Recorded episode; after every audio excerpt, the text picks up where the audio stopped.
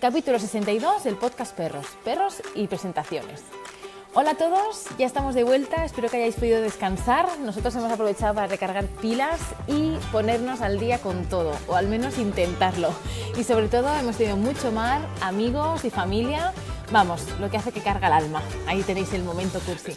Ahora mismo estamos en Córdoba, además de lo que os decía antes, estamos en un bar, muy, bueno, no es un bar, es un lugar eh, muy chulo, se llama La Llave, cultura comestible y tienen, bueno, un montón de comida sana, sin etiquetas, que les he dicho yo, y, bueno, tienen así comida granel y bueno, puedes entrar con los perros, además de, bueno, encantadores, luego ya los habéis visto, los habéis visto antes en el vídeo y nada, eh, es el único lugar en Córdoba que he encontrado que podía estar trabajando con ellos y además comer y poder estar eh, tan a gusto como se está aquí.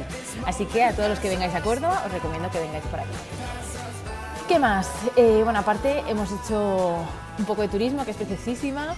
Aquí fotos, que están haciendo fotos, que parece que no, que hago mil, mil vídeos, pero me pongo aún nerviosa. Bueno, antes de seguir me presentaré, soy Patricia Guerrero de Pata Educadora Canina y por si no me conoces, eso se está retransmitiendo en, está retransmitiendo en directo en Facebook y si quieres cada jueves a las 4, sea donde sea, sin excepción, estamos eh, retransmitiendo el podcast. Y bueno, si has ido siguiendo la expedición, habrás visto que hemos tenido eh, problemas de espalda. bueno, hemos tenido, he tenido porque ellos están mejor que yo. Y como siempre, eh, me encanta que estéis al otro lado y me ayuda muchísimo teneros. Y me está costando un poquito tener la, la disciplina de cada día hacer estiramientos, hacer yoga y así. Entonces eh, se me ha ocurrido, como siempre, teneros al otro lado y aprovecharme de vosotros. Así que he creado un, reto de doga, es decir, yoga con los perros. No os imaginéis, para los que no conozcáis el doga, no os imagináis a los perros haciendo malabares o haciendo las posturas, sino que lo que consiste es en un ratito, cortito, normalmente son 10-12 minutos, donde hacemos estiramientos a los perros, nosotros, y tenemos un momento de relax. Y para que lo conozcáis y veáis un poquito mejor de qué va a ir, además estamos preparando un curso con junto con Patria, antes de irme estuvimos grabando las lecciones, lo estamos editando y haciendo. Después del reto, pues podéis también conseguir el curso si queréis. El, el reto no es gratuito como otros, es cuesta 5 eurillos, lo hemos puesto así porque así la gente que os apuntáis, os implicáis un poquito, parece mentira, pero al final, aunque sean 5 euros, se nota muchísimo eh, la gente lo que se implica y cómo participa. Y será del 16 al 20 de abril. Eh, será de lunes a viernes, tendremos un grupo privado donde iremos colgando los vídeos, además también estarán en la academia, un poco como los que habéis hecho más retos conmigo, pues ya sabéis cómo funciona. Te apuntas a la lista, en este caso pues pagáis los 5 eurillos, os inscribís, recibiréis un mail de bienvenida y el día 16 empezamos. Tendremos el grupo de Facebook donde iremos eh, colgando la práctica y además pues tendréis los vídeos de cada día una práctica diferente. Quien se apunte ya tenéis el enlace, os lo voy a dejar aquí y ya os apuntáis. Ya veis que mi mente no puede parar. y bueno, para los que estáis en Córdoba, mañana a las 6 de la tarde estaré en la clínica veterinaria Betsicor. He venido, he ido esta mañana para ver la sala y así. Así que podéis venir con vuestros perros. Si venís con perro, por favor avisarme porque tengo que organizarme cómo gestionaré la, la clase. Y bueno, está en la calle María de Molina, Igualmente tenéis el evento del Facebook y tenéis todo, así que si queréis venir solo tenéis que apuntaros y venir. Y ahí estaré mañana. Y bueno, vamos al tema durante las, este, como os he dicho, bueno, os lo he dicho, ¿no? En el podcast grabado, no. Que como hablo antes, luego me lío. Vale, en el podcast de hoy lo que quiero hablar es cómo presentar correctamente a los perros. Durante la expedición estamos conociendo muchísimos perros, no solo eh, mientras paseamos, lo típico de que te encuentras un perro por la calle, sino que también estamos eh, yendo a excursiones con otros perros, conviviendo en casa, yendo en coche con otros perros, eh, bueno, mil situaciones en las que se bueno, el, presentarse bien es vital, porque eso va a hacer realmente que luego fluya mejor o no. Es cierto que aunque se hagan bien las presentaciones puede haber después algún conflicto, ¿vale? Los perros tienen conflictos puntuales, no son conflictos eh, de me caes mal o me caes bien. Sí que es cierto que entre perros pueden haber mejor feeling o menos, igual que con las personas, pero sí que ellos son más del contexto. Es decir, hay un palo, vas a coger mi palo, te marco no cojas mi palo. Me vas a montar, no me gusta que me montes, te marco, no me montes. ¿Vale? Son situaciones concretas en las que ellos se sienten incómodos y avisan al otro de que paren. Eso está bien y creo que es sano también que entre ellos se comuniquen y se, y se lo digan. Lo que, pero, pero en cambio, si lo hacemos todo de golpe, muy forzado, en un sitio cerrado, todos atados y tal, seguramente habrá conflictos, seguro. Entonces, vamos a hablar un poco mm, de algunos consejos. Ya os digo, hay muchas situaciones. Aquí, en, el tema de las presentaciones entre perros, creo que es vital que sepáis lenguaje canino, porque si no, no vais a saber interpretar lo que está diciendo cada uno. Es muy difícil tener una buena presentación si no te estás enterando de nada de lo que te está diciendo tu perro, y no solo tu perro, sino lo que está sintiendo el otro. Entonces aquí creo que la primera premisa sería que supierais interpretar a los perros que tenéis delante. Eso sería lo más importante. Pero ahora os voy a dar unos consejos para que las presentaciones sean correctas. Igualmente tenéis el mini consejo, que hay un vídeo, que además se ve muy claro y se ve muy, bueno, ahí, ¿no? En directo que hicimos cuando fuimos con Inma, que además veo que, aquí, que está aquí. Hola Inma, fuimos con Inma y su perrito Luke, y bueno, y con Lana.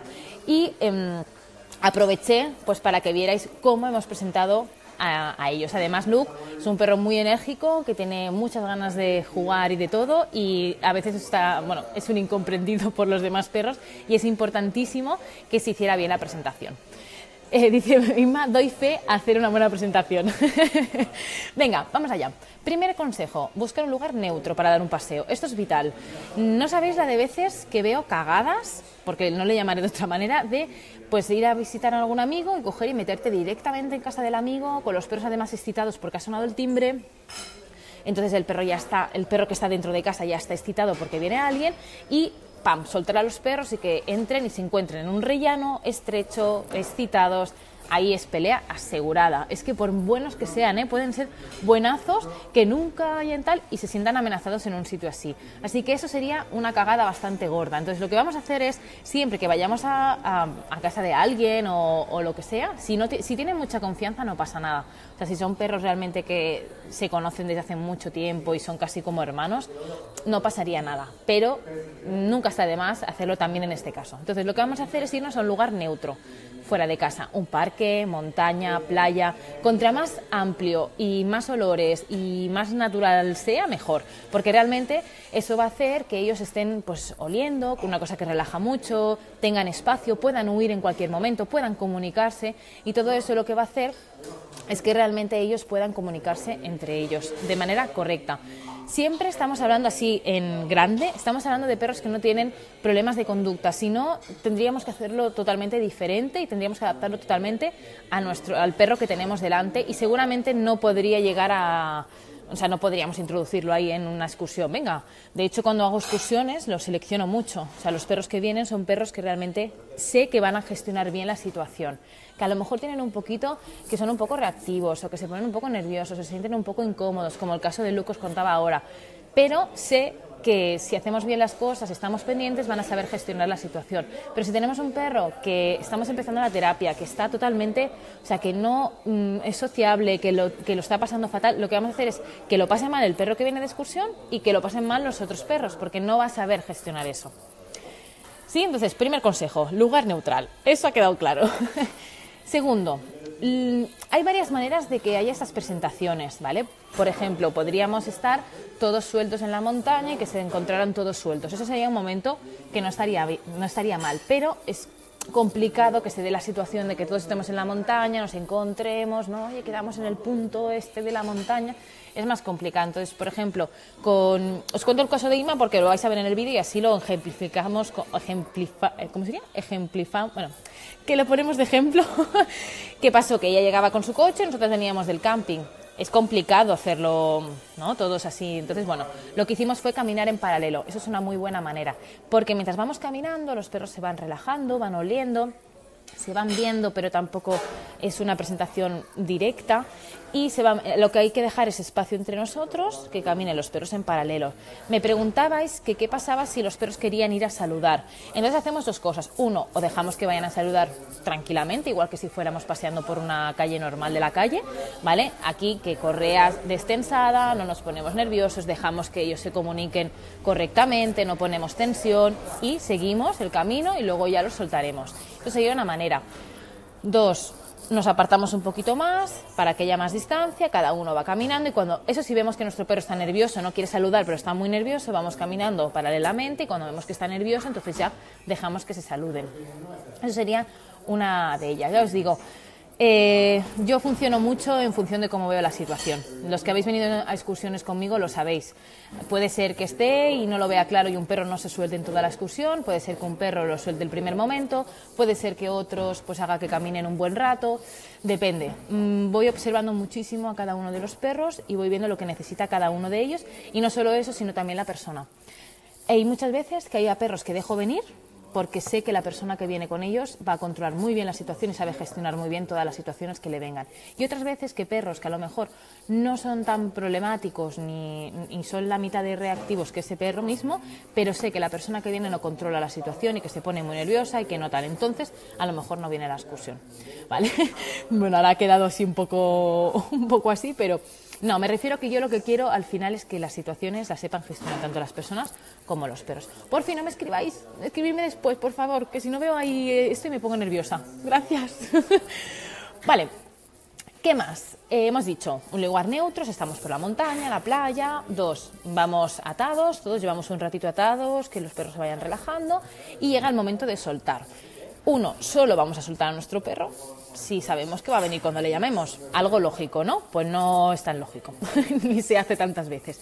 Solo suelto mi perro si sé que le llamo y va a venir. Si no, hay unas correas largas estupendísimas que podéis llevarlas. Yo, yo siempre recomiendo que sean como máximo 5 metros, hay unas de 10, pero yo las he probado muchas veces y son un poco incómodas, sobre todo si hay otros perros. Entonces hay 5 metros que el perro puede ir, puede hacer, nosotros podemos controlar, pero y vamos entrenando la llamada, que ya sabéis, los que estáis en el curso de la llamada, ya sabéis que vamos a saco con la llamada. Entonces, eh, imaginaros que ya todos los perros vuelven a la llamada, sabemos que no sé que no podemos irnos. Rafa Catalán dice, te escribo para ponerte nerviosa. Qué guay tener colegas de profesión tan majos como vosotros. bueno, seguir a Rafa Catalán, que hace cosas muy chulas. Wild Wild Dogs, ¿no se llama? Ahí lo he pronunciado bien. Ahí son. Bueno, que eso. Pues mira, no me has puesto nerviosa. Hala, pues listo. Va, seguimos. vale, eso. Si lo soltamos, en ese momento no interaccionamos, dejamos que se huelan, que hagan. Eso sí, dejamos, o sea, tenemos que buscar el equilibrio entre dejar que interaccionen entre ellos, pero también intervenir si la situación lo requiere.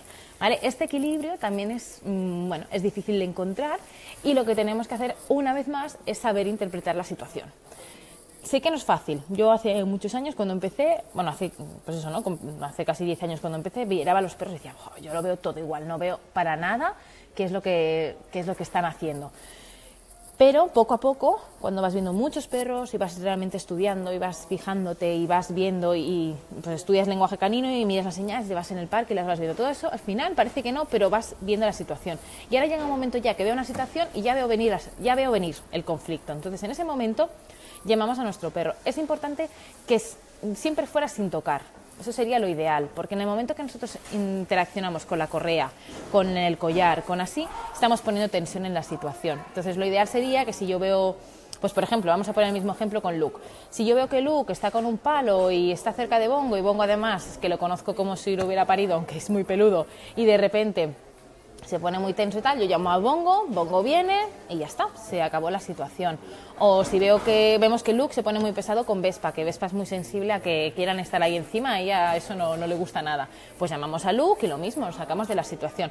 O sea, tampoco eso de los perros ya se apañarán Está bien en algunos momentos, pero no siempre. En cambio, en otros momentos, por ejemplo, Luke estuvo muy pesado, bueno, en algún momentito mm, se puso un poco pesado con Bongo y Bongo le marcó y Luke aceptó el marcaje. Eso está bien, porque mm, bueno, el señor Yayete le ha dicho al jovenzuelo que no se pase un pelo, que él no está para esas historias, y el otro lo ha aceptado. El problema viene cuando el otro perro no acepta que se está pasando. Entonces ahí es donde vienen las historias. Pero ahí también, una vez más, es que nosotros sepamos en qué situación sí y en qué situación no. ¿Sí? Bongo, vente. Hay unos sofás aquí al lado y los dos van locos por subirse. Eso es culpa mía, pero es que... Mira, mira, mira, mira, os lo voy a enseñar. Mira, mira, la lucha. Mira, mira, mira, ¿eh? Ahí, bueno, ahora ha decidido que ya, que ya se quedaba, pero llevaba, llevaba un ratito ahí intentándolo. Ahí, esperad, ahí, perdonad, ¿eh? ahí, perfecto. Vale, ¿qué más? Em, eso, intervenir si la situación lo requiere Y luego se ponía conoce a tu perro y aprende a interpretarlos. Mm, sé que lo he dicho un montón de veces ya en todo lo que llevo del podcast, pero realmente es que es súper importante. Y sobre todo conocer o sea, más que saber interpretarlo, pero también conocer mucho. Yo a Bongo y a Vespa, aparte de ya los conocía de antes, pero ahora llevamos dos meses conviviendo 24 horas, pues nos conocemos totalmente los unos a los otros. Y sé perfectamente en qué situaciones tanto Bongo como Vespa se van a sentir incómodos. Y no dejo que pase esa situación, porque mi perro tiene que estar eh, agobiado. Porque a mí se me ha ocurrido que tiene que ir con estos perros en esta situación y tal. No, pues voy a evitar esas, esas situaciones. Luego he puesto controlar que sea una buena experiencia para todo el equipo. Viene un poco lo mismo, ¿no? El hecho de no tener esas situaciones incómodas. A ver, hay momentos y momentos, o tampoco vamos a poner a nuestro perro en una burbuja, pero tenemos que ver que es bueno para todos, ¿no? No porque uno quiera jugar y el otro no quiera, decimos, no, es que quiere jugar, sí, pero es que hay un perro que no quiere. Entonces aquí entra mucho el respeto. Bueno, luego os he puesto disfrutar del paseo y del paisaje, es decir, no estéis continuamente llamando a vuestro perro, eh, todo el rato pendiente, ¿no? También dejar que todo fluya. Mira, en el curso del Ven aquí, por ejemplo, estoy haciendo indicaciones para perros que no pueden escuchar. Y hay unas indicaciones que pone eh, sin hablar. Aunque nuestro perro mm, se, escuche porque no es sordo, eh, es importante también que dejemos que no haya palabras entre nosotros, ¿vale? Y así podemos disfrutar del paseo y del pasaje todos. Eh, luego se puesto aquí, eh, intenta que los perros del equipo, ¿no? de la manada, de que vamos de paseo, vamos a casa, sean equilibrados. Esto es muy complicado en todas las ciudades, creo yo. Pero yo creo que más que... He puesto perros equilibrados, pero diría perros responsables. Hay, hay personas responsables. Lo que os decía antes, yo prefiero una persona que sabe controlar la situación a un perro que, que sí, que también lo gestiona. Pero si, una, si la persona de detrás... O sea, el perro puede ser buenísimo, pero si la persona que hay detrás... Eh, crea conflictos continuamente, ese perro a lo mejor puede llegar a reaccionar. En cambio, al revés no. El perro puede ser un poco conflictivo, pero si la persona controla un montón, puede ser que ese perro no llegue en, ningún momento a, reaccionar. Lo que explicaba antes, ¿no? En las, excursiones yo intento seleccionar a los perros que creo que van a gestionar bien las, las salidas.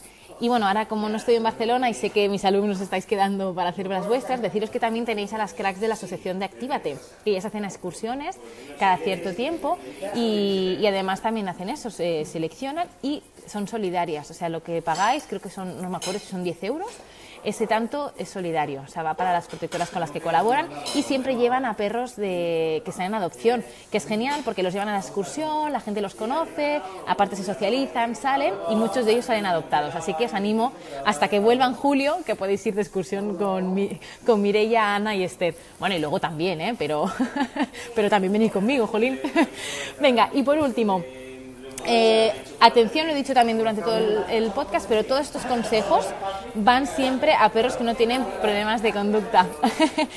Eh, si tenemos problemas de conducta, lo mejor, ya sabéis, es consultar con un profesional que nos lleve el caso de, bueno, ahí en personalizado. Mira, por ejemplo, se acaba de conectar Pedro. Hola Pedro. Pedro, si estáis en Salamanca, pues podéis acudir a él. Y si estáis en cualquier otra ciudad, preguntarme porque estoy conociendo en persona o ya conocía en redes profesionales increíbles. Y aquí tenéis que poner uno en, vuestro, en vuestra vida. Porque, bueno, todos los consejos que os doy online, todos los cursos que hacemos están muy bien, pero cuando hay realmente un problema de conducta es tan difícil saber cuándo premiar, cuándo no, cuándo apartar, cuándo poner, cuándo no, que es súper importante tener a, un buen profesional al lado que te esté guiando y te esté orientando en todo lo que, lo que hacéis. ¿Sí? Y estaba pensando, Pedro Baucán, eso. Jolín, ¿eh? me estoy aprendiendo aquí todas las empresas de todos vosotros. Así que los que estáis en Salamanca llamáis a Pedro de Baucán, los que estáis en Alicante llamáis a Rafa de Wild Wild Dogs y bueno, y ya me vais preguntando si estáis por el otro lado. Así que bueno, en resumen, lo mejor es conocer a vuestro perro, saber en, cada momento qué es lo que está sintiendo y lo que está pasando y también saber interpretar a los demás perros. Saber controlar lo que se llama el manejo de correa, es decir, cómo manejar la correa y cómo hacer todo, eh, intervenir en estas situaciones sin que realmente no interferir demasiado. Y eh, contra más veces pases en grupo y dejes que tu perro se relacione mucho mejor, porque vas a aprender tú y tu perro a relacionarte. Sé que hay en muchas ciudades que es complicado, yo lo estoy viviendo en todas las ciudades que voy, voy pasando, pero bueno, al final siempre podéis quedar entre vosotros y, controlar un poquito la situación teniendo en cuenta estas cosas y que ellos vayan relacionándose. Y nada, eh, eso sería un poco todo. Ahora eh, habrá preguntas. Creo que este tema va a haber bastantes preguntas, así que mm, ponérselo, ponerlo todo en apuntado y me lo, me lo decís. Y nada, nos vemos la próxima semana, el jueves 12 de abril. Estaré en Sevilla, ya veremos desde dónde. Y lo de dicho, que si alguien está por aquí por Córdoba, mañana nos vemos y apuntaros al, reto de Doga, que no sean solo chicas, anda, los chicos que se animen un poquito también a hacer estiramientos y hacer un poco de, de relax con, con los perros. Y nada, y muchas gracias por estar ahí y nada, damos paso a las preguntas. Muchas gracias.